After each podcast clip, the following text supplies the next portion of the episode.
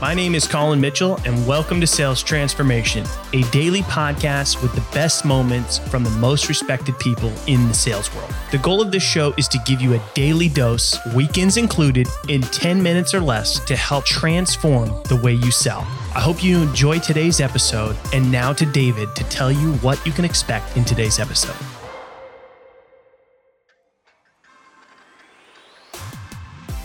Do you have fluff in your funnel, or maybe not enough? Not many people think about it, but it's amazing how much you can serve your prospects better when you have a healthy pipeline. This also means you feel a bit more freedom to say no, recognizing that not all business means good business. In today's episode, Collin and Hamish talk about what full funnel freedom means and leading up to a healthy funnel. Learn about these in detail in this latest episode of Sales transformation. We talked a lot about accountability, mm-hmm. but let's talk a little bit about full funnel freedom, yeah. right? I just want to, where did that come from and what does that mean? Great question. So, uh, uh, in my book on change, I had a chapter called "Angels, Agnostics, and Atheists," and it was all about change champions and change resistors. And and uh, and I, I, got a little pushback initially on the draft because of there's the religious connotations. I said, no, no, I'm an author. I like alliteration. So, full funnel freedom. There's there's some alliteration that rolls. It's easy to remember. Human beings like mnemonics and things like that. And it it really came from this idea as I reflected. It was August of 2018. I published published the first piece of content on, on full funnel freedom on my LinkedIn profile. And it really came from a reflection on some conversations I had with leaders that we work with where they felt that if their funnel consistently reliably looked like a funnel instead of a pencil or a stomach in an antacid commercial they they felt free they felt free to think about the future. They felt free to do some planning. They felt free to explore new markets or new verticals. But when that funnel started to shrink or even started to accordion, they got right down into the tactical and they were a lot harder on their teams. They were a lot more micromanagey and they were a lot harder on themselves. So that's the whole origin of full funnel freedom. Yeah, I'm just, I'm just, I can't, I can't even, I'm just laughing of how many funnels probably look like a pencil. More than you would think. um, but but but it's true, you know, and, and I think that they, you know, and even just for individual sellers, mm-hmm. you know, thinking about the fact that, um, you know, the cure to all is is, is a full funnel, mm-hmm. right?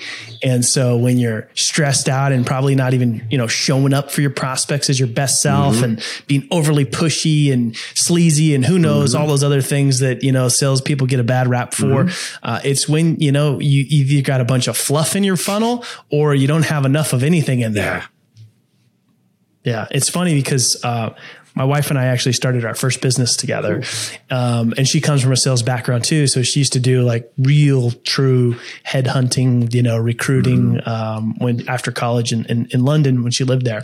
And, uh, whenever I'm acting like a little bit of an asshole, uh, at home, which, um, you know, happens from, from time to time, uh, she, she often asks me one simple question and she says, "How does your pipeline look right now?" Twist the knife. And I'm like, I'm like, uh, not as good as I'd like it to.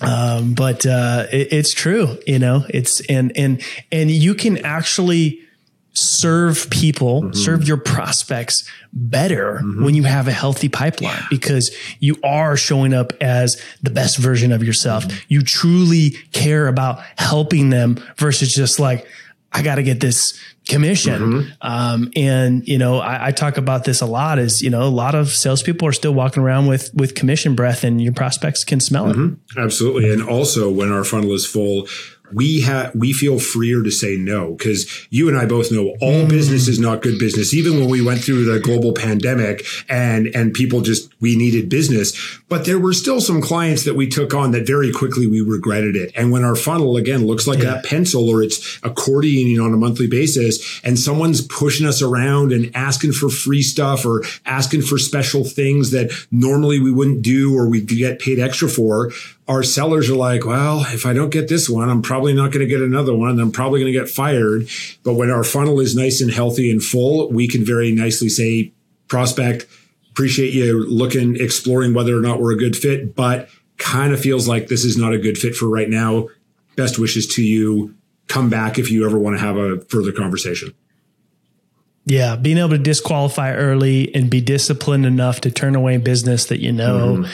uh, you know, is just not a good fit for a number of reasons. Um, is hard for a lot of sellers. Thanks for tuning in to today's episode. If you're enjoying the show, drop us a review on your favorite podcast platform, and we hope that you'll tune in again tomorrow as we are here for you every day, weekends included, to help you transform the way you sell.